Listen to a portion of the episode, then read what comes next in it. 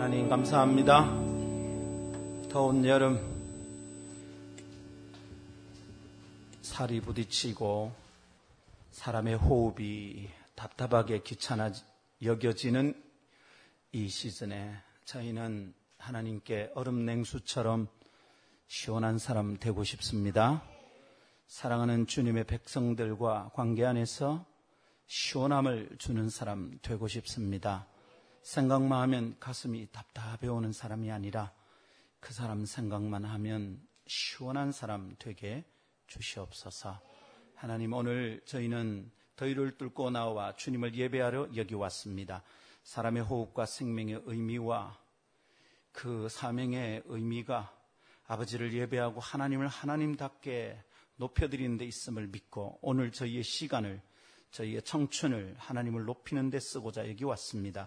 하나님, 이것을 결단하며 삐뚤어진 우리의 마음의 목표와 우리의 삶의 목표를 가다듬어 주께 여기 헌금합니다. 하나님, 이 헌금은 저희가 가진 돈을 어떻게 어떻게 꾸려서 주님께 드리는 것 아닙니다. 하나님, 저희가 하나님 앞에서 돈 자랑할 수 없다는 것을 알고 있습니다. 그러하기 하나님, 이 시간 주님께 이것 드리는데 저희가 저희 삶을 드리고 삶의 결단과 고백을 드립니다. 하나님, 받아 주시옵소서. 이 시간 온 마음으로 주께 드릴 때 하나님은 저희의 삶을 받으시되, 특별히 어그러지고 조각나고 깨어지고 분열되고 망가지고 답답하고 안으로 곱는 것들 다 주께 드려오니 욕심과 분열과 답답함과 상처와 용서치 못한 것 다 거두어 십자가에 못 박으시고 주 안에서 새로 출발할 수 있는 새 마음을 저희에게 부어 주시옵소서. 오늘도 주의 말씀 앞에 나아가면 하나님의 말씀이 저희를 고치는 줄 믿습니다. 하나님의 말씀이 사람의 생각을 이기는 줄 믿습니다. 오셔서 온갖 잡다한 소리와 생각이 흔들리는 저희의 삶을 지켜주시고 하나님의 말씀이 이기는 밤이 되게 하옵소서. 존귀하신 주 예수님 이름으로 기도하옵나이다. 아멘. 할렐루야. 아멘. 하나님의 말씀 함께 읽읍시다. 여호수아서 십칠 장입니다. 여호수아서 십칠 장.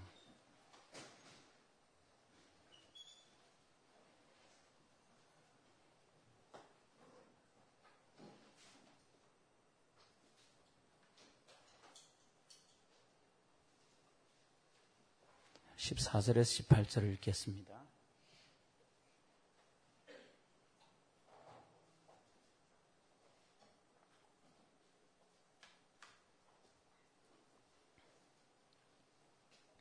여호수아 십칠 장 십사 절. 요셉 자손이 여호수아에게 말하여 이르되, 여호와께서 지금까지 내게 복을 주심으로 내가 큰 민족이 되었거늘 당신이 나의 기업을 위하여 한 제비, 한 분깃으로만 내게 주시면 어찌, 어찌함이냐이까 하니, 여호수아의 그들이 이르되, 네가 큰 민족이 되므로 에브라임 산지가 내게 너무 좁을진데 브리스족속과 르바임 족속의 땅 삼림에 올라가서 스스로 개척하라 하니라. 요셉 자손이 이르되, 그 산지는 우리에게 넉넉하지 못하고 골짜기 땅에 거주하는 모든 가나안 족속에게는 벳상과 그 마을들에 거주하는 자이든지 이스라엘 골짜기에 거주하는 자이든지 다 철번거가 있나이다 하니, 여호수아가 다시 요셉의 족속 곧 에브라임과 므낫세에게 말하여 이르되, 너는 큰 민족이요 큰 권능이 있은즉 한 분깃만 가질 것이 아니라 그 산지도 네 것이 되리니 비록 산림이라도 네가 개척하라. 그 끝까지 네 것이 되리라. 가나안 족속이 비록 철병거를 가졌고 강할지라도 네가 능히 그를 쫓아내리라 하였더라. 아멘. 이것은 하나님의 말씀입니다. 하나님의 말씀은 능치 못함이 없습니다. 할렐루야. 어릴 적 기억이 납니다. 저는 우리 집안의 장남입니다. 아버지 어머니께서 장남을 좀 챙겨주셨어요. 요즘도 그런지 모르겠는데 이전 시대에 저희가 자랄 때는 장남에 대한 혜택이 대단히 많았어요. 그래서 동생들 몰래 챙겨주는 게 참 쏠쏠했어요. 이제 더욱 중요한 것은 밥 먹을 때입니다. 지금처럼 먹을 게 많을 때는, 그죠? 밥 먹지 마 이러면 하나도 겁이 안 나죠. 뭐 나가서 햄버거 사 먹으면 되고, 떡볶이 먹으면 되고, 뭐 컵라면 먹으면 되고, 다양하잖아요. 별로 겁을 내지 않아요. 근데 우리 때는 밥을 먹지 않으면 하루 종일 먹을 게 없어요. 가난할 때니까. 그리고 그 밥도 새끼 먹기가 힘들었으니까. 그래서 밥을 먹지 말라는 것은 벌이에요. 뿐 아니라 밥 먹을 때 미적미적거리고 양보를 하다가 한 숟가락이라고 더 먹으면, 덜 먹으면 나만 손해야. 근데 밥을 비빔밥 같은 걸 할 때가 문제입니다. 비빔밥을 뭐 생각할 때 여러분 그릇마다 이렇게 나물을 옹기종기 이렇게 요모조모 예쁘게 넣고 계란 하나 따로 올리고 이런 생각하면 안 돼요. 큰 양푼위에다가 남은 나물을 다 집어넣고 약간 쉴 듯한 나물을 집어넣어서 먹는 게 그게 비빔밥의 원조입니다. 지금처럼 싱싱한 나물을 넣어서 비비는 거는 가난한 사람들에게 먹던 음식, 음식이 아니에요. 약간 쉴락하면 집어넣어가 비빕니다. 그리고 골고리, 골고루 나누어서 쉰 걸 먹는 거죠. 또 신맛을 안 느끼게 하려고 고추장을 넣는 거예요. 근데 그렇게 비벼넣으면 문제가 생깁니다. 누가 많이 먹습니까? 힘센 놈이 많이 먹죠. 형님이 항상 많이 먹습니다. 그래서 형님이 너 그거 요만큼 먹어라 이렇게 땅을 분할해 주지 않으면 항상 형님이 많이 먹습니다. 한번 따라 합시다. 강한 놈이 항상 많이 먹는다. 이게 사람 사는 세상의 일종의 지침이에요. 그렇죠? 그래서 어때요? 왕따를 당하는 아이와 왕따시키는 애 중에 누가 더 강합니까? 왕따시키는 애가 강합니다. 그렇죠? 하선이와 진주 사이 누가 더 강합니까? 하선이가 더 강하죠? 예. 왜냐하면 어, 그렇죠. 네. 사실은 둘 다 왕따죠. 네. 예. 누가 더 강하냐? 강한 사람이 약한 사람을 누르고 빼앗는 것이 우리 시대의 가치관처럼 보입니다. 자, 이런 사고에 쩔어 있는 것은 성경 속에서도 발견이 돼요. 오늘 얘기를 딱 들어보니까 이제 가나안에 들어와서 지파별로 땅을 나누어 가질 때의 이야기예요. 그런데 그 땅을 나누어 가질 때 요셉 자손이 딱 손들고 나오는 거야. 시비를 겁니다. 여호수아 할 말이 있습니다. 요셉 지파인데 우리가, 그런데 왜 우리는 한 분깃만 줍니까? 여기에는 할 말이 있어요. 이렇게 말하는 것은 타당성이 있어요. 왜냐하면 야곱이 자기의 아들 열두 아들을 축복할 때 요셉은 하나만 축복한 게 아니라 요셉의 두 아들을 데리고 오라 그랬어요. 에브라임과 므낫세는, 여기에 나타나는 에브라임과 므낫세 지파는 야곱의 아들이 아니고 요셉의 아들들입니다. 그런데 야곱이 그 두 아들을 축복하면서 이들은 네 아들이 아니라 내 아들처럼 이 아이들이 분깃을 받는다, 이렇게 축복했단 말이에요. 그럼 요셉 지파가 다른 지파보다 좀 많이 얻는 것은 당연한 일이에요. 요셉이 손들고 나온 거죠. 왜 우리는 정복된 땅을 나눌 때 우리에게 한 덩어리밖에 안 줍니까? 우리에겐 두 덩어리를 줘야 되지 않습니까? 이렇게 요청하고 있는 거예요. 그러니까 요셉이 대답, 아, 여호수아가 대답하기를, 너희들 이미 한 덩어리 받았지. 그런데 아직 개척되지 않은, 정복되지 않는 족속들이 남아있잖아. 그게 어디에 있어요? 보니까 십오 절에 있죠. 에브라임 산지가 네게 너무 좁을진데 브리스 족속, 르바임 족속의 땅 삼림에 올라 스스로 개척하라. 그거 차지하면 두 덩어리 된다, 이 말입니다. 그렇게 딱 얘기합니다. 자, 여러분, 요 얘기에 집중해서 우리가 한번 살펴볼까요? 오늘 우리가 여기에서 소중한 하나님 나라의 지침, 하나님 나라의 가치를 배우게 됩니다. 자, 자 여기서 요셉이 주장하는 것은 뭡니까? 잘 보십시오. 십사 절에 보니까 하나님께서 내게 복을 많이 주셨습니다. 복을 주셔서 우리가 큰 민족이 되었습니다. 그런데 당신은 우리 민족, 우리 족속에게 큰 민족이 된 만큼 땅을 주지 않고 마치 작은 민족인 것처럼 땅을 줍니다. 이렇게 얘기해요. 그래서 우리에게 큰 덩어리를 주십시오. 이렇게 얘기하는 거예요. 자, 이 얘기가 무슨 얘기인지 딱 보십시오. 자, 요셉은 하나님으로부터 큰 복을 받았다는 겁니다. 큰 족속이 되게 만드는 하나님의 복을 받았다는 거예요. 그럼 보세요. 하나님의 복은 하나님의 주권적인 복의 뜻이 있다는 거지, 하나님이 왜 우리에게 복을 주셔서 우리를 큰 민족이 되게 했냐 이 말입니다. 하나님이 우리를 큰 민족이 되게 하셨으면 그 큰 민족이 되게 하신 이유가 있을 거 아니야. 큰 민족이 되게 하신 이유와 목표, 목적대로 우리가 받을 게 있을 거 아니야. 이게 요셉 족속의 주장입니다. 자, 여러분, 하나님의 복은 받는 복의 이유가 있다는데 동의합니까, 여러분? 음, 이건 동의가 돼요. 우리가 하나님의 복을 받았다면 그 복을 받은 이유가 있어요. 요셉은 큰 민족이 되는 복을 받았어요. 그리고 거기에는 이유가 있는 거예요. 하나님의 복이 이유가 없을 리가 없어요. 음, 그래서 우리가 잿더미가 되었던 대한민국이 일어나서 부강한 나라가 되고 한강의 기적이라고 일컫는 어떤 복을 우리가 받았다 이렇게 본다면, 이 복은 그냥 우리끼리 띵까당 띵까당 잘 먹고 잘 살아라 이렇게 이해하면 큰일 나는 거예요. 이유가 있어요. 자, 어떤 이유?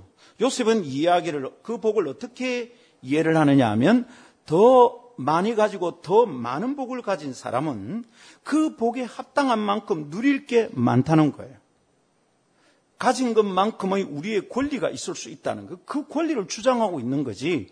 우리가 이렇게 힘이 세고 강한 민족이 되고 사람 수도 많으니까 땅 넓게 가지는 게 당연하지 않냐고. 응?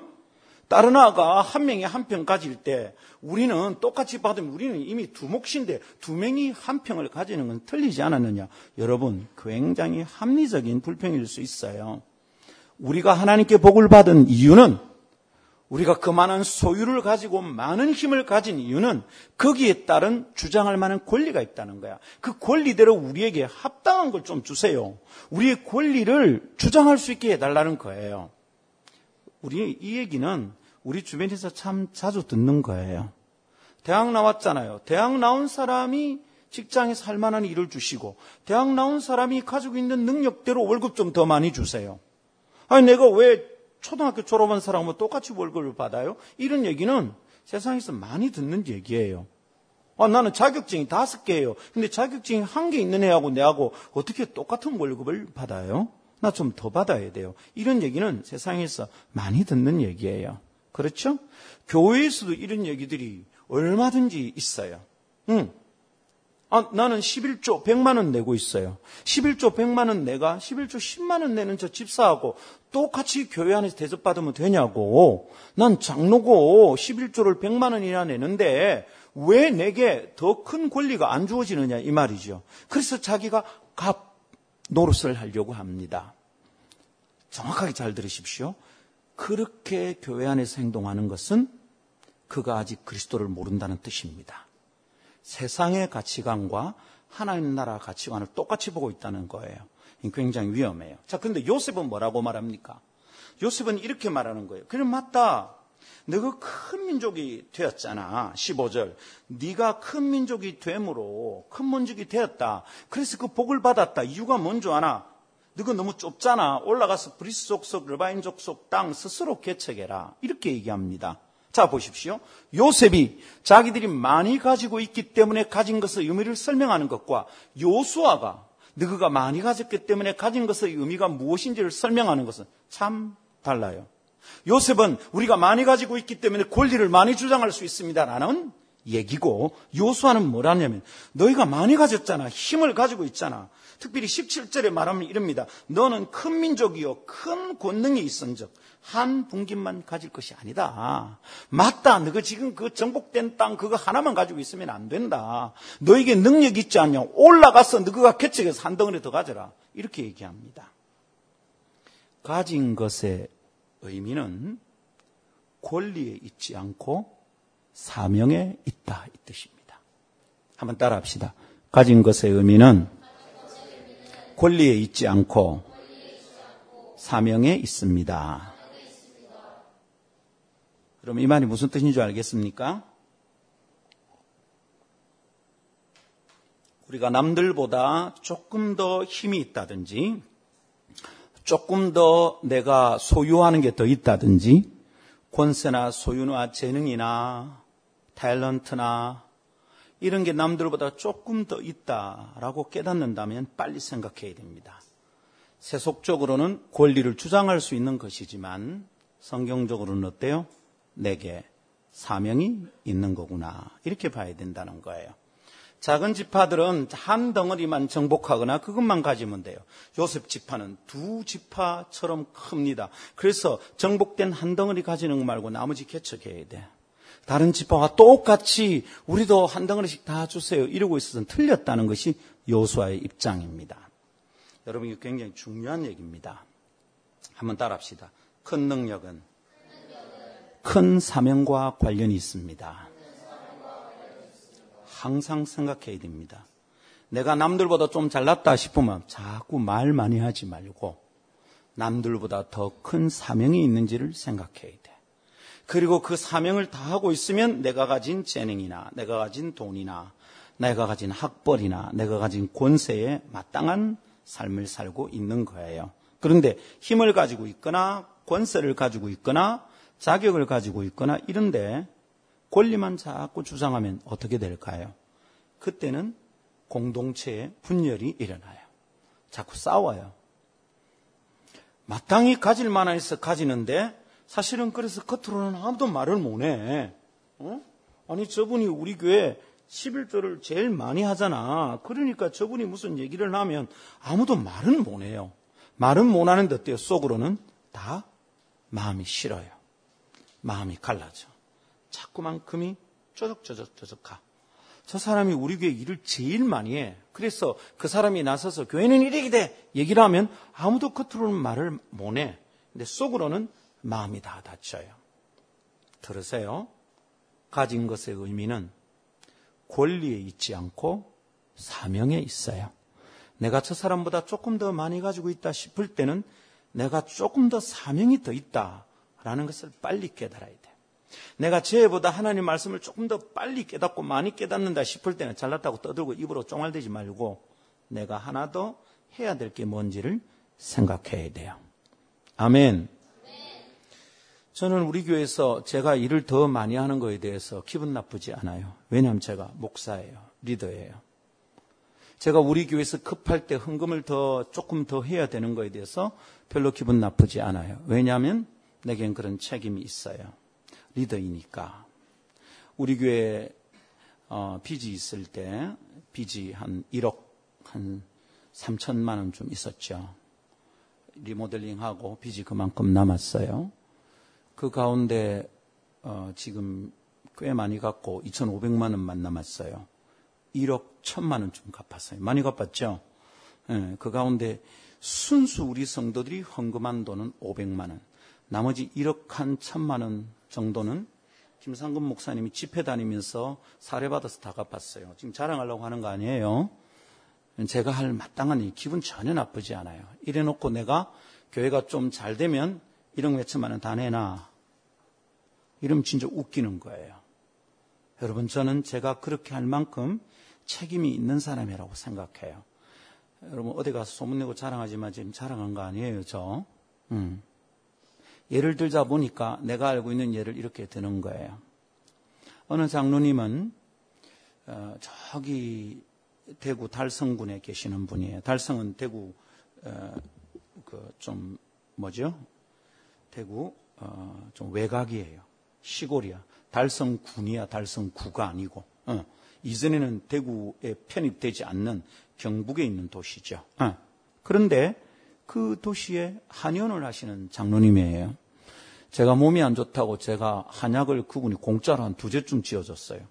너무 고맙고 죄송하기도 하고. 근데 한 날 거기에 놀러 갔습니다. 근데 산을 뚫어서 터널을 만들고 그 이상과 산을 잇는 큰 다리를 공사 중이었어요. 제가 보고 아, 다 큰 공사다. 제가 참 또 수백억 들겠다 이러면서 쳐다보고 있었어요. 근데 이 장로님이 딱 받아서 이렇게 말씀하십니다. 목사님, 제가 세금 많이 내야 되겠지. 나 그렇게 말하는 사람 처음 들었어. 항상 세금만 너무 많이 내게 한다고 나라에 대해서 투덜투덜하는 사람을 많이 봤는데 저렇게 큰 공사를 하려면 제가 많이 벌어서 세금을 많이 내야 되겠지요 라고 말하는 사람은 처음 봤어요. 들으세요? 기독정신이에요. 돈을 많이 벌면 그만큼 많이 할 일이 있는 거죠. 가진 것의 의미는 주장할 권리, 내가 마음대로 할 권리에 있는 것이 아니라 사명에 있어요.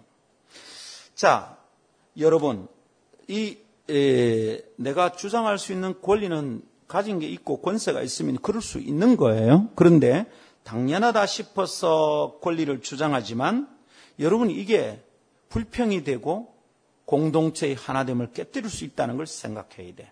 그래서 권리를 주장하는, 권리는 마땅히 주장해도 되는 거예요. 어, 일한 만큼 받고 뭐 가지고 있는 만큼 받는 거, 이것은 마땅히 주장해도 되는 거예요. 근데 항상 권리만 주장할 때는 이게 불만을 토하는 것처럼 공동체를 깨뜨리는 결과를 가져온다는 것에 눈을 딱 떠야 돼.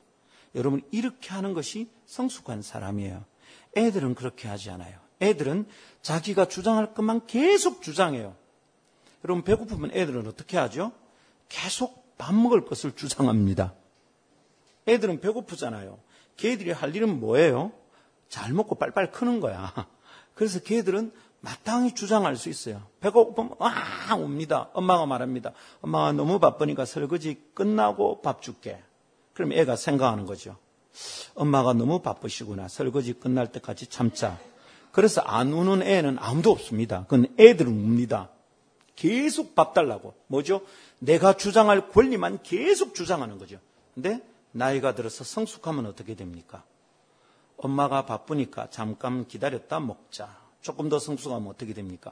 엄마가 바쁘니까 엄마 내가 챙겨 먹을게. 조금 더 성숙하면 어떻게 됩니까? 엄마 쉬세요. 제가 대신 일할게요. 이렇게 자라면 자랄수록 이렇게 되는 거죠. 근데 자기 권리만 주장하는 사람은 어리다는 뜻이에요. 그 사람은 계속 투덜대는 거예요. 자기 권리대로 다 받지를 못하면, 권리를 누리지 못하면 계속 투덜대는 거예요. 더 줘. 우리는 큰 민족인데 왜 한 개밖에 안 줘? 두 개 줘. 대단히 어른스럽처럼 말하는 것 같죠. 완전 얼라합니다. 완전 얼라처럼 얘기해요. 더 줘. 우리는 왜 두 개 먹어야 되는 한 개밖에 안 줘. 여호수아가 참 점잖게 꾸짖습니다. 내가 같으면 귀샤대기를 한 때렸어요. 어른스럽게 좀 해라. 교회 안에서 제가 이제 지도자나요, 목사니까.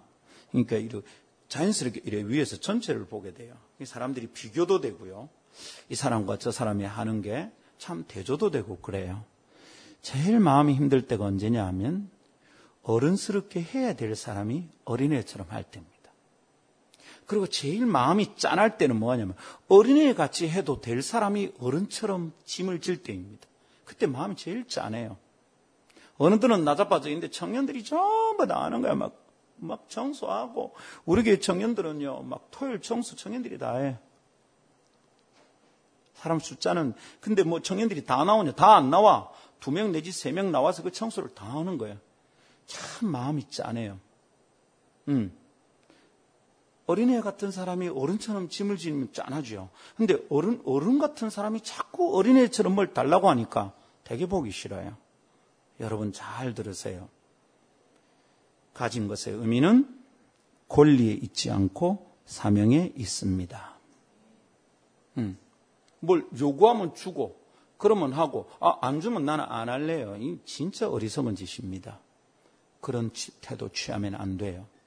저는 누가 저에게 다 챙겨주기 때문에 일을 해본 적이 거의 없어요. 어, 안 챙겨주면 알겠습니다. 그냥 제가 합니다. 내 주머니 털든지 기도해서 받든지 아니면 빚을 내든지 그게 주의 일이라면 저는 할 수 있습니다. 나는 책임 있는 사람이니까. 그 일은 내가 주님께 부름받은 사명이 있는 일이니까 권리보다 내게는 사명이 훨씬 중요한 거죠. 자. 이것을 세상적으로 말할 때는 뭐라 그래요? 더 많이 가지고 있는 사람이 더 많은 의무를 행해야 된다. 이걸 유식한 말로 뭐라 그래요? 네? 뭐라고? 뭐라 뭐라 하는 것 같은데? 힌트. 불어예요, 불어. 어? 뭐 나왔다. 에, 뭐라고? 이쪽이 뭔 얘기했는데? 그렇지. 아, 이쪽에서 얘기했어요? 음, 포르투갈 전공인데 불어를 어떻게 알아요? 포르투갈어로 말해봐요. nobles라는 말은 귀족적이다 이 말이죠. 영어의 noble이라는 말입니다. oblige는 영어의 obligation, 의무란 뜻입니다. 귀족으로서의 누릴 권리가 있고 소중한 사람들은 그만큼 obligation, 의무와 사명이 있습니다. 이 말이에요. noblesse oblige는 성숙한 시민사회의 시민의식입니다. 이게 되는 사회는 건강한 사회입니다. 그런 의미에서 우리나라는 세계 십일 위, 십이 위 이 자리를 다투는 부자 나라이지만 시민, 민도, 소위 말하는 민도를 볼 때 우리는 그 부자에 가지고 있는 것에 비해서 민도는 형편없이 낮습니다. 우리가 가진 사람들이 하는 짓거리를 보면 되게 보기 싫습니다. 스웨덴에 가면 볼보, 볼보 자동차 있죠? 세계적인 자동차입니다. 이, 아, 너, 아, 뭐죠? 스웨덴, 잠깐만, 스웨덴 그 비행기 만드는 회사 어디죠? 아, 큰일 났네. 죄송해요. 제가 이, 그냥 외우지 않아도 돼야 되는 건데, 이건. 그 있어요. 그 회사는 삼성그룹보다 더 커요.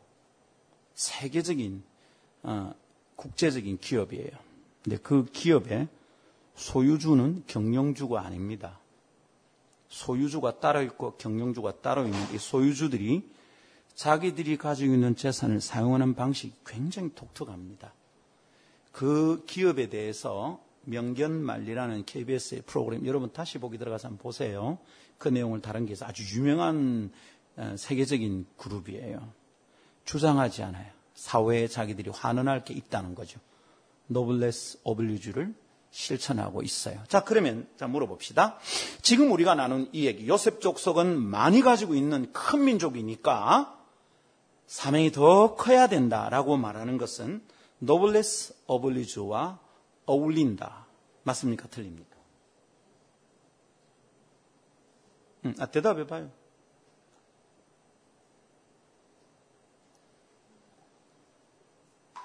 뻔한 얘기인데 질문하니까 캥기죠. 어울린다 일 번, 어울리지 않는다 이 번. 일 번 손으로 보세요. 네, 자신 있게 봐요. 주장을 왜 이래. 네, 오케이. 어울리지 않는다 이 번. 오. 한 사람. 예빈이 손 든 거야? 어, 손 든 거고. 또. 예, 네, 좋아. 진민, 왜 어울리지 않아요? 마이너리티 리포트를 선택했을 때는 정확하게 주장을 해야 돼. 왜 어울리지 않습니까? 뭔가 감은 오는데 설명을 잘 못하겠죠. 오는 감이 뭔데요?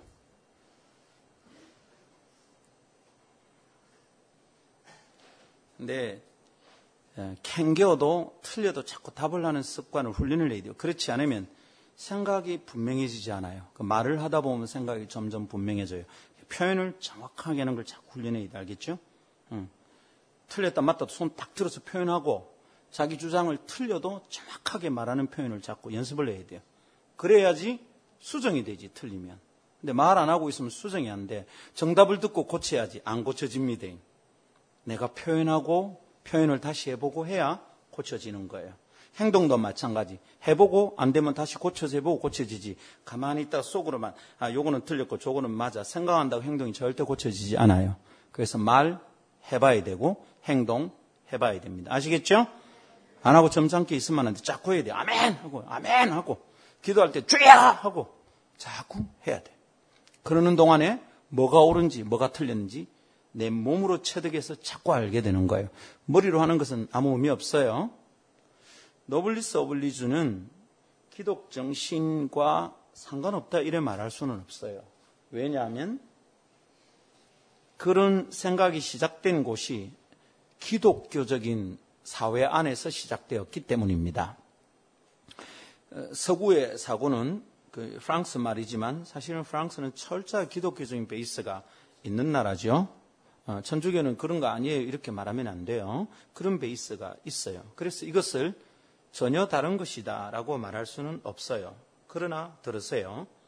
우리는 높은 시민의식을 가진 시민사회의 가치를 따르는 사람들이 아니라 우리는 하나님 나라의 가치관과 문화를 따르는 사람들이에요. 여러분, 이 차이가 있다는 것을 잘 생각해야 돼요. 우리는 사람들이 다 옳다고 말하면 당연히 기독교인이 다 해야 된다고 생각해요. 그건 맞는 말이기도 하고 틀린 말이기도 해요. 우리는 때로 사람이 다 옳다 그래도 하나님이 아니라고는 안 해야 돼. 근데 대체로 시민사회 안에서 옳고 바른 일은 성경적으로도 옳고 바른 일이에요. 노블리스 오브 리주는 그거는 옳은 일이에요. 그리고 성경에서도 이것을 지지해요. 그러나 사람들이 다 옳다고 여기는 시민의식이 그렇기 때문에 우리가 그렇게 한다고 생각하면 큰일 나요. 그래서 우리가 더 성숙한 신앙기를 가지기 어려워요. 우리는 사람들이 요구하는 민주사회의 가치를 추구하는 사람들이 아니고 우리는 하나님 나라의 가치와 문화를 추구하는 사람들이에요. 똑똑히 들어야 돼요. 그래서 여러분, 우리는 하나님 나라의 가치가 뭔지를 생각해야 돼요. 지금 요수아는 노블리스 오블리지를 주장하는 것이고 요셉은 그렇지 않다 이렇게 말하면 안 돼. 요수아는 지금 애굽에서 꺼내서 쓰레기 같은 그 가치관을 버리고 하나님 나라 가치관을 가나안 땅에 새롭게 만들어야 되는데 요수아는 들어와서 새롭게 만들어진 나라의 가치관을 지금 가르치고 주장하는 중이에요. 이건 굉장히 중요한 얘기예요. 자, 여러분, 이걸 해야 되는데 왜 우리는 가진 자들이 권리를 주장하기보다 왜 사명을 따라 살지 않게 될까요? 왜 이럴까? 민도가 낮아서 그렇다라는 것은 시민사회 안에서 그렇게 설명하면 돼요. 우리는 어떻게? 왜 자꾸 그렇게 되지 않지? 우리는 어떻게 봐야 되는 거예요? 하나님 나라 가치관이 그 사람 속에 이루어지지 않았어요. 이 사람이 하나님 나라 가치에 훈련이 안 됐어요. 근데 하나님 나라 가치가 훈련이 된 상태를 우리는 뭐라느냐 하면 하나님 나라가 내 안에 임했다 이렇게 말하는 거예요. 우리가 구원받아서 죄의 용서받고 구원받았다는 것은 개인적으로 아 나는 지옥 안 가고 천국 갔다 이렇게 끝나면 큰일 나요. 그것은 복음을 완전하게 이해한 게 아니에요. 예수님은 우리를 단지 지옥에 안 보내고 천국에 보내려고 우리를 구원하는 게 아니에요. 예수님은 자기가 죽어서 죄에 빠졌던 우리를 건져내시는 이유가 뭐냐면 죄가 다스리는 나라, 죄악된 가치관이 있는 나라, 그 애굽이죠. 그 영적 상징으로 설명할 때 이 애굽에서 꺼내서 우리를 가나안에 데려가기 위해서 우리를 구원하신 거예요. 가나안에 데려간 것은 그건 야 이제 죽음도 없고 고통도 없고 영생하는 그곳에서 행복하게 잘 먹고 잘 살았더라. 이를 요거 애굽에서 꺼내서 여기 데려가는 게 아니야. 여기 왜 데려가는 거예요? 거기는 죄악의 쩔은 세속적 가치관이 있는 곳이 아니라 하나님 나라 가치관이 거기 이루어져야 되는 거야. 하나님 나라, 하나님이 통치하는 나라의 문화와 가치가 거기 있어야 돼. 이게 예수님께서 우리를 죄에서 구원하는 방식이에요. 그럼 구원받으면 어떻게 되느냐? 내가 죄가 용서되고 끝나는 거 아니야. 죄가 용서되고 천국에 가는 것만이 아니에요. 이렇게만 설명하면 이게 뭐냐 하면 내가 남이 안 가진 것을 가지고 있어서 내 권리만 주장하는 거예요. 틀렸어요. 구원받았죠? 남이 안 가진 것을 많이 가졌어요. 행복한 일이죠. 죄가 용서되고 이제 죽지 않고 천국에 와서 영생한다는 건 굉장히 행복한 일이에요. 근데 그걸로 끝나지 않아. 우리에겐 사명이 있어요. 하나님 나라 가치관을 어떻게 이루며 살 것인가 라는 굉장히 중요한 문제가 남은 거예요. 그래서 우리는 내 삶 안에, 내 영혼 안에, 내 존재하는 방식과 존재하는 현장 안에 하나님 나라가 임하도록 해야 돼. 자꾸만 그분의 가치관을 따라 살도록 해야 돼. 자꾸만 하나님 나라 문화가 내 속에 이루어지고 내가 가는 곳마다 이게 이루어지도록 살아야 되는 거예요. 이것은 죽어서 천국 가는 거 그것만 의미하는 게 아니에요. 그건 굉장히 좁은 의미의 구원이에요. 우리가 구원받는다는 것은 하나님 나라에 들어가는 걸 말하고 하나님 나라가 내 안에 이루어지는 걸 말해요. 하나님이 다스리는 독특한 방식이 내 삶 속에 이루어지는 거예요. 하나님이 나를 다스려서 하나님이 기뻐하는 방식으로 내가 살아가는 거죠. 내가 살면 내 주변도 그렇게 변하는 거예요. 내 혼자 구원받는 거하고는 완전히 딴판인 얘기예요. 이번 여름 동안에 수련회 통해서 다양한 집회를 통해서 우리는 은혜를 받아요. 그리고 죄 용서 안 받고 예수 그리스도를 영접해서 구원받은 사람이 있을 수 있어요. 이 말은 애굽에서 나와서 가나안에 들어갔다. 여호수아에 볼 때, 출애굽기, 민수기, 여호수아를 쭉 이어서 볼 때 그 얘기하고 똑같은 거지. 애굽에서 나와서 가나안에 갔어요. 이제는 애굽에서 노예지다다 고생하던 거 끝났고 이제 잘 먹고 잘 살았더라. 이거는 죽어서 천국 간다는 거 똑같은 얘기야. 근데 그렇게 우리를 구원하신 게 아니에요. 우리는 죽으면 천국 가는 걸로 끝나는 게 아니라 살아서 내 삶 가운데 하나님의 나라가 이루어져야 되는 거예요. 할렐루야. 하나님 나라의 소중한 가치 중에 하나가 뭡니까? 가지고 있다는 것은 권리를 의미하는 것이 아니라 사명을 의미합니다. 왜 공부 열심히 해야 됩니까? 좋은 대학 가려고. 왜 좋은 대학 가야 됩니까? 좋은 취직자리 얻으려고. 왜 좋은 취직자리 얻어야 됩니까? 돈 많이 벌려고요. 왜 돈 많이 벌어야 됩니까? 시집장가 잘 가려고. 왜 시집장가 잘 가야 됩니까? 행복하게 살려고. 왜 행복하게 살아야 됩니까? 그 다음에 답하기 진짜 어렵죠? 왜 행복하게 살아야 되는지 답해봐요. 그 다음에 할 말이 없는 거예요. 그렇게 얘기하면 끝이 뭐냐면 죽을라고요. 이거밖에 안 돼. 여기에 우리의 답이 분명해야 돼. 왜 열심히 공부합니까?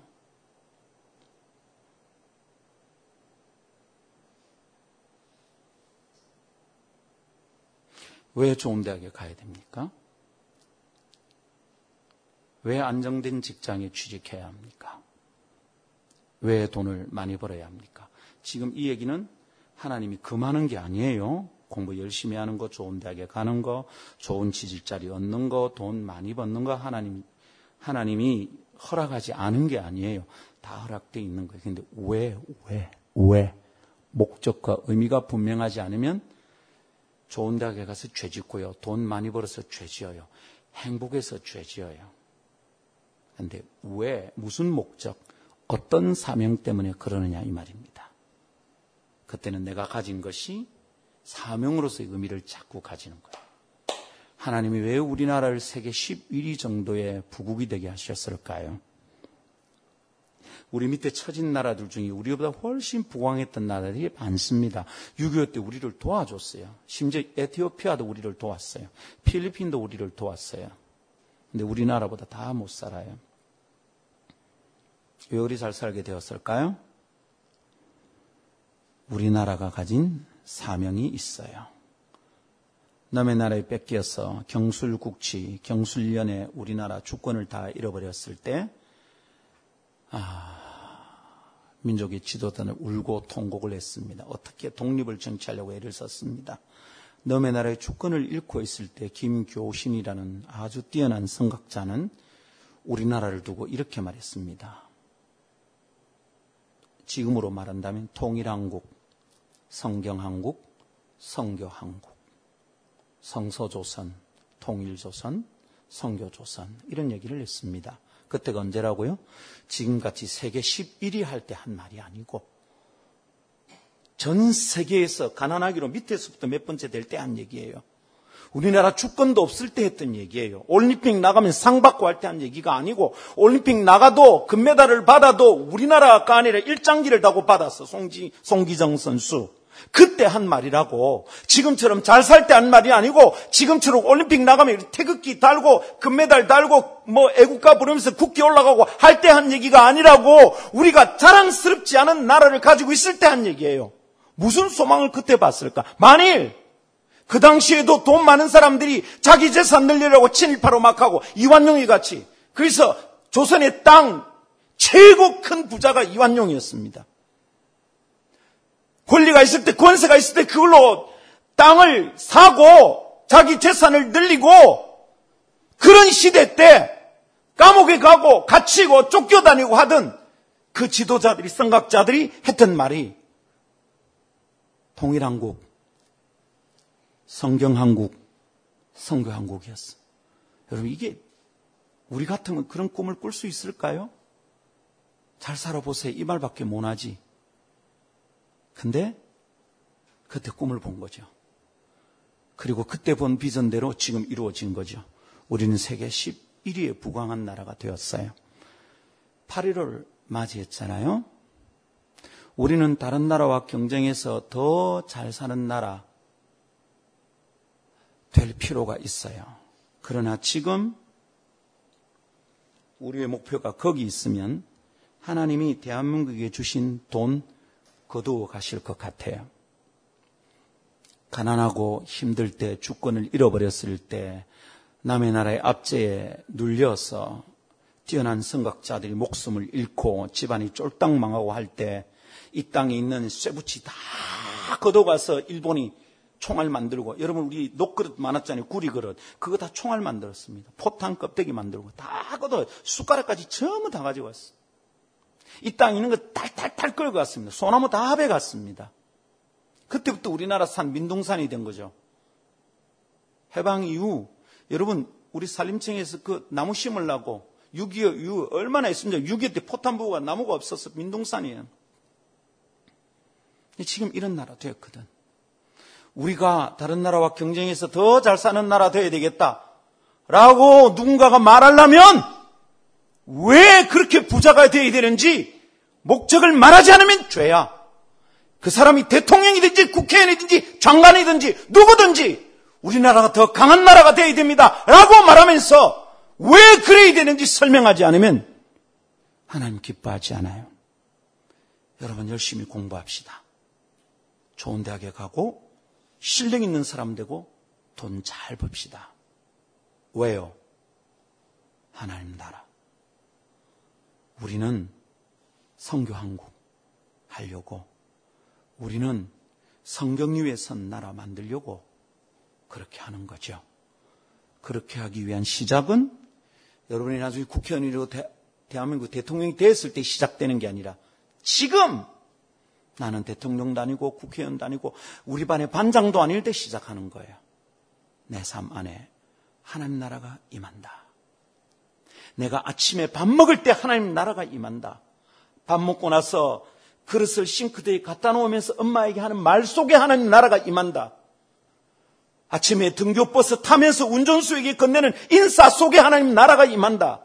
일 교시에 하나님 나라 임한다. 이 교시에 하나님 나라 임한다. 방과 후에 떡볶이집에 갈 때 하나님 나라 임한다. 롯데리아에서 돈 주고 햄버거 받을 때 하나님 나라 임한다. 그때 하나님 나라가 임하는 거예요. 추구하는 말이 스타일이 달라. 내가 가지고 있는 돈의 가치가 어떤 사명을 가지는지 생각하는 게 달라. 우리가 나누는, 모여서 나누는 이야기의 문화가 달라. 시시한 얘기 그만두고, 시시한데 돈 쓰고 시간 쓰는 거 그만두고, 하나님, 내가 말하는 것 속에 하나님 나라가. 이게 무슨 말입니까? 내 말이 하나님 나라의 가치관을 추구하는 말이 된다, 이 말이에요. 말하는 방식과 말의 내용에서 내 기도가, 내 꿈이, 나의 재능이 하나님 나라가 임하는 통로가 된다, 이 말이에요. 그때 하나님이 이 사람을 쓰시는 거야. 그때 가나안 땅은 하나님 나라가 되는 거예요. 그때 김상건이라는 사람이 만드는 삶의 터가 하나님 나라가 되는 거야. 내 가정이 하나님 나라가 되고, 내가 목회하는 교회가 하나님의 나라가 되고, 내가 만나는 아이들 속에 하나님 나라가 이루어지고, 목욕 찬양 안에 하나님 나라가 이루어지고, 내가 쫓아다니는 수련회마다, 교회마다, 고등부, 중고등부, 뭐 청년부, 올여름에도 많이 수련했는데 그 수련하는 곳마다 하나님 나라가 임하는 거지. 이 꿈을 꾸는 것이 맞아. 김상호 목사 집회 많이 다녀서 사례 많이 받아가지고 집 사고 자동차 바꾸고 그렇게 하는 분이 있는지는 모르겠어요. 근데 저는 그게 안 되네요. 한번 계산해 본 적이 있어. 내가 한 오 년 동안에 다닌 집회 사례를 다 갖다 넣었단 말입니다. 내 걸로 쓴 게 없었어요. 근데 그걸 내가 쓰면 어떻게 되니까 계산을 해보니까 엘지 아파트 삼십팔 평짜리 하나 사더라고. 그걸 우리 집 사람한테 말했다고 혼났습니다. 지금도 내가 가진 것을 나의 권리로만 위해서 쓴다면 저는 조금 더 좋은 자동차 탈 수 있겠습니다. 카드로 나가는 돈 모아서 적금 넣을 수 있을 것 같아요. 생각합니다. 자꾸만 생각합니다. 하나님 내게 주신 것을, 하나님 내게 주신 것을 내가 써도 되는 권리로 생각할 건가? 내가 순종해야 될 사명으로 생각할 것인가? 자꾸만 생각하게 됩니다. 행복하게 살 권리 있습니다. 돈을 잘 벌 권리 여러분에게 있어요. 여러분이 남들보다 더 부유하게 살 권리 있어요. 그거 죄 아닙니다. 시민사회 안에서는 아무것도 아니에요. 근데 성경적으로 보면 하나님 부르신 사명이 있다면 사명을 위해서 써야 돼. 복되고 아름다워요. 내 권리를 내 한 사람의 행복을 위해서 쓰는 것 죄 아닙니다. 그러나 내 권리를 내가 내려놓으면 두 사람이 행복해지고 세 사람이 행복해진다면 기꺼이 해야지. 가진 것의 의미는 권리에 있지 않고 사명에 있습니다. 그래서 사명을 발견하지 않았다면 돈을 벌지도 마고 쓰지도 마. 벌면 안 쓰고 가만히 놔도, 옷도 사지 말고 시계도 사지 말고 반지도 사지 말고 가방도 사지 마. 사명을 발견하지 않았다면 돈을 잘 모아놔. 사명을 발견하면 확 쏟아붓게. 그럴 자신이 없으면 돈 벌지 마. 돈 벌지 말고 길거리 나가서 구걸해. 구걸. 우리 대한민국의 지금 십 대들 돈을 너무 일찍 만져요. 돈 맛을 너무 일찍 알아. 알바를 하면 시급 사천 얼마는 받으니까, 물론 그게 노동의 대가로 합당하진 않은 것 같아. 좀 더 줘야 돼. 그렇지? 그죠? 나를 둘 중에 하나를 만들어야 돼. 나는 교육부 장관을 만들든지 노동부 장관을 만들든지.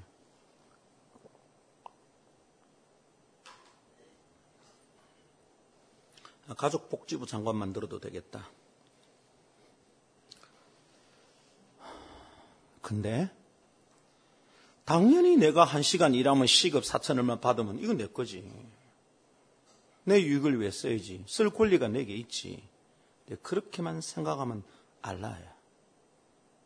내가 한 시간 일해서 받은 거지만 혹시 더 많은 사람이 유익하게 행복하게 있을 수 없을까 생각한다면 어린애지.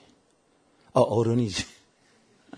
오늘 나이가 사십이 넘은 한 청년에게 전화를 받았습니다. 아, 목사님, 제 인생은 너무 힘들고요. 뭐, 화가 나서 말했습니다. 너는 내한테 전화하면 맨날 두들거리는구나. 네 인생에는 감사가 없니? 너는 임마 얼마 얼마 해서 우리 교회 오면 맨날 뭘 얻어가려고 생각하는데 니 우리 교회 십일조 한번 낸 적이 있나? 감사헌금 한번 낸 적이 있나? 주일날 니 헌금이나 하나? 헌금 안 해. 주일날 헌금을 안 해. 지를 위해서는 다 쓰는데. 제가 막 몰켰습니다. 그러면서 맨날 불평하지 너. 이 어린애가 하는 짓이잖아. 다 니한테 맞추라는 말이잖아. 너 임마 돈 벌어가지고 김 목사님 여름에 너무 더우신데 바카스 하나 드십시오. 한 병이라도 내가 사준 적 있나? 받고 싶어서 하는 얘기 아니에요. 지를 위해서는 다 써. 근데 이것을 누군가를 위해서 쓰는 것은 전혀 훈련이 되지 않아. 하나님 나라 가치관이 그 사람 속에 없는 거예요.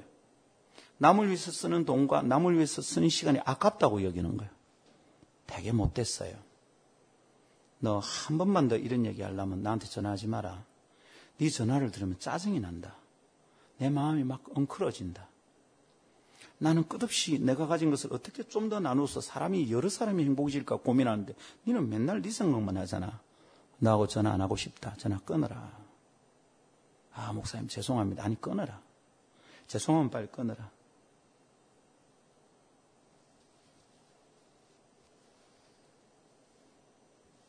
믿음으로 사는 사람들은 계산이 안 되기 때문에 헌신하고 돈 버는 거 포기하고 선교사 되고 이런 거 아닙니다.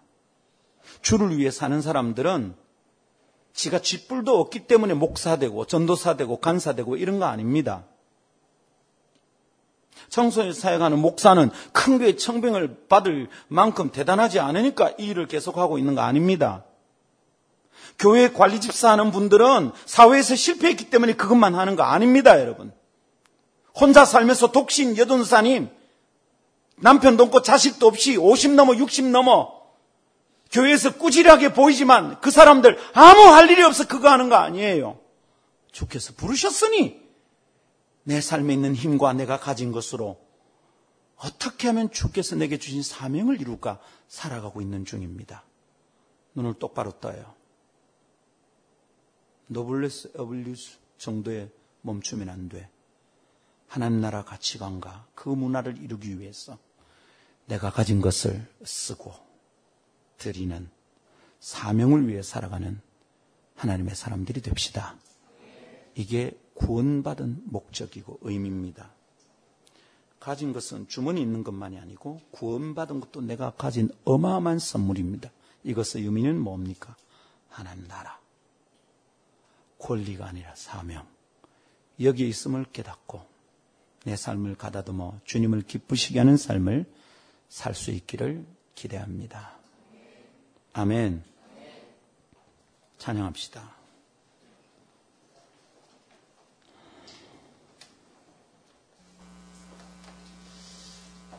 제가 생각나는 찬송은 자꾸만 좀 칠공팔공이어서 너무 죄송해요. 씨씨엠 칠공팔공이에요. 나는 완전히 주님 나라 임하시네 주의 날은 멀지 않았네. 이 찬양 다 압니까? 해봅시다. 해보면 알 거예요. 가사 찾아집니까? 주님 나라 임하시네. 예, 가사 먼저 띄워주세요.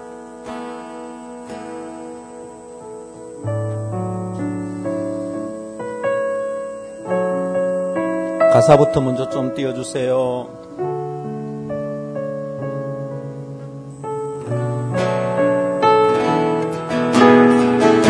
주님 나라 임하시네. 주님 나라 임하시네. 주의 날은 주의 날은 멀지 않았네. 너는 일어나. 너는 일어나. 주를 따르라. 하나님 널 부르시네. 가사 어둠 속에 집중 안 하고 빛 대신 주 보기 원하네. 너는 일어나. 너는 일어나 그 빛을 봐. 주님의 영광 내게 임했네. 일어나 주 위에 서라 강한 용사여. 주님이 너와 너와 함께 하시네. 내서 다시 오실 길 그 길에 비하라. 영광의 주님 오 만왕의 왕 오시네. 주님 나라 임하시네. 주님 나라 임하시네. 주의 날은 멀지 않았네. 주의 날은 멀지 않았네. 너는 일어나. 너는 일어나 주를 따르라. 하나님 널 부르시네. 하나님 널 부르시네. 세상은 아직 어둠 속에 빛 대신 주 보기 원하네. 너는 일어나. 너는 일어나 그 빛을 봐라. 주님의 영광 주님의 영광 내게 임했네. 일어나 주 위에 서라 강한 용사여. 주님이 너와 너와 함께 하시네. 주께서 다시 오신 길 그 길에 비하라. 영광의 주님 오만왕의 왕 오도시네. 시간 우리 한번 합심하여 기도합시다. 작지만 강력한 기도, 나의 삶을 주님 앞에 쏟아넣는 기도, 그저 나밖에 못 오는 사람들이 하나님 나라를 이해하고 그저 내 몸뚱아리 하나님을 위해서, 하나만을 위해서 살아가는 자들이 사명을 생각하는 삶으로 변하는 게 성수기예요. 이게 구원받는 거예요. 이게 개인적고 사사로운 삶에서 하나님 나라를 위해 사는 삶으로 옮겨가는 것, 이게 구원이야.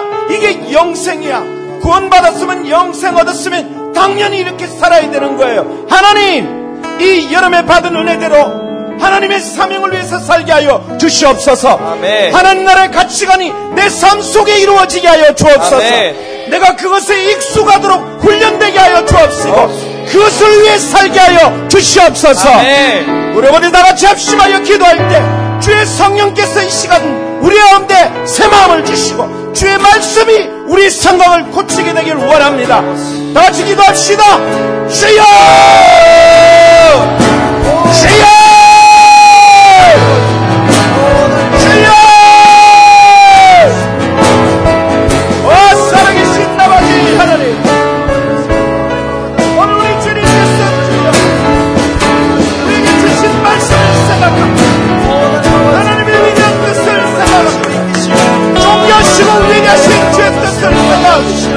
아버지 하나님, 여기 봐요 주시옵소서.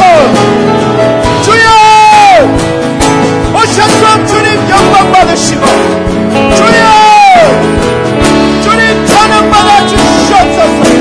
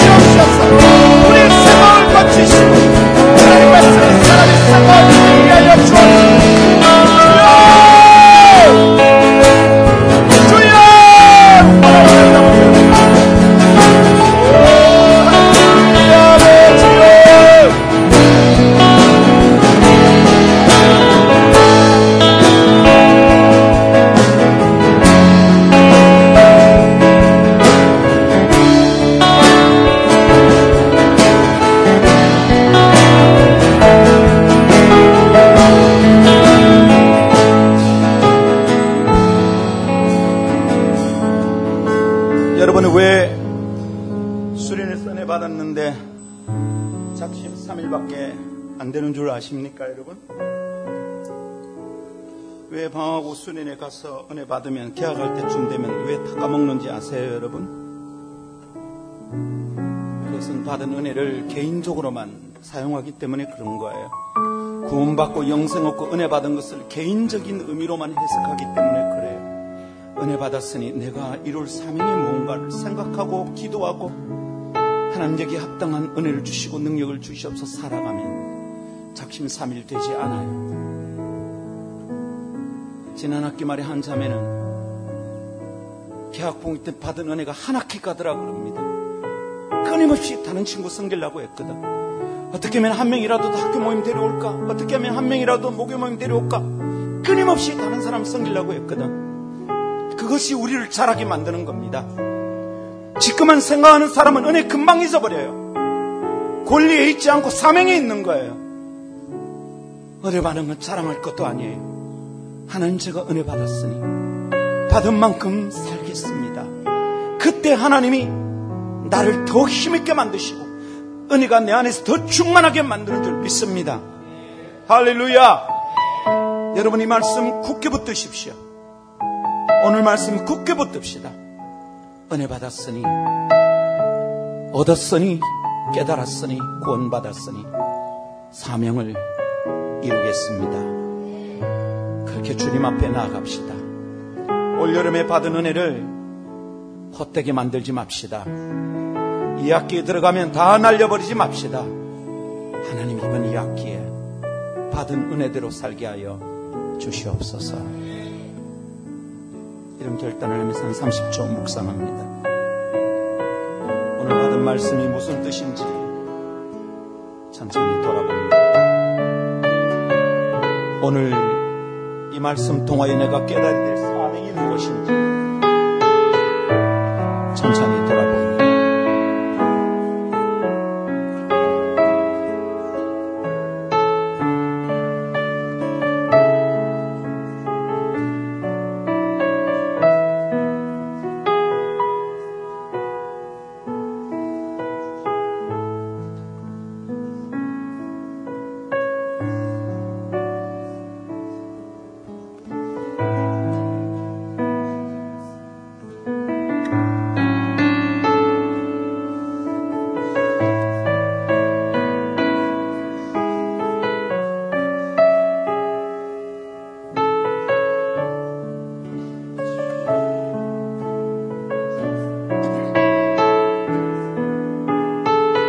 아버지 하나님, 오늘 밤 저희는 주님을 예배하며 주님의 통치가 여기 임하기를 간절히 사모하며 나아갑니다.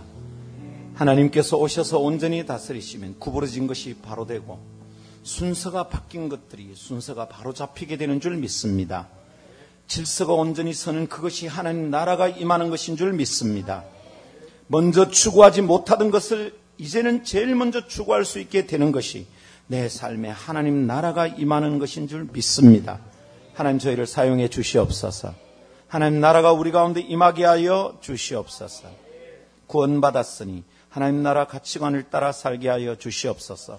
시시하게 자기의 권리만을 주장하고 늘 불평과 불만을 입에 담고 다니는 사람이 아니라 구원받았으니 사명을 이루리라. 내가 섬길 것을 찾으리라. 그래야 주의 뜻을 이루게 하옵소서. 이 여름에 받은 은혜가 이번 이 학기에 계속 영향을 미칠 수 있도록 주여 내 힘으로 애를 쓰는 것이 아니라 주님이 주신 은혜 안에서 힘을 얻고 자라나게 하옵소서. 존귀하신 주 예수님 이름으로 기도하옵나이다.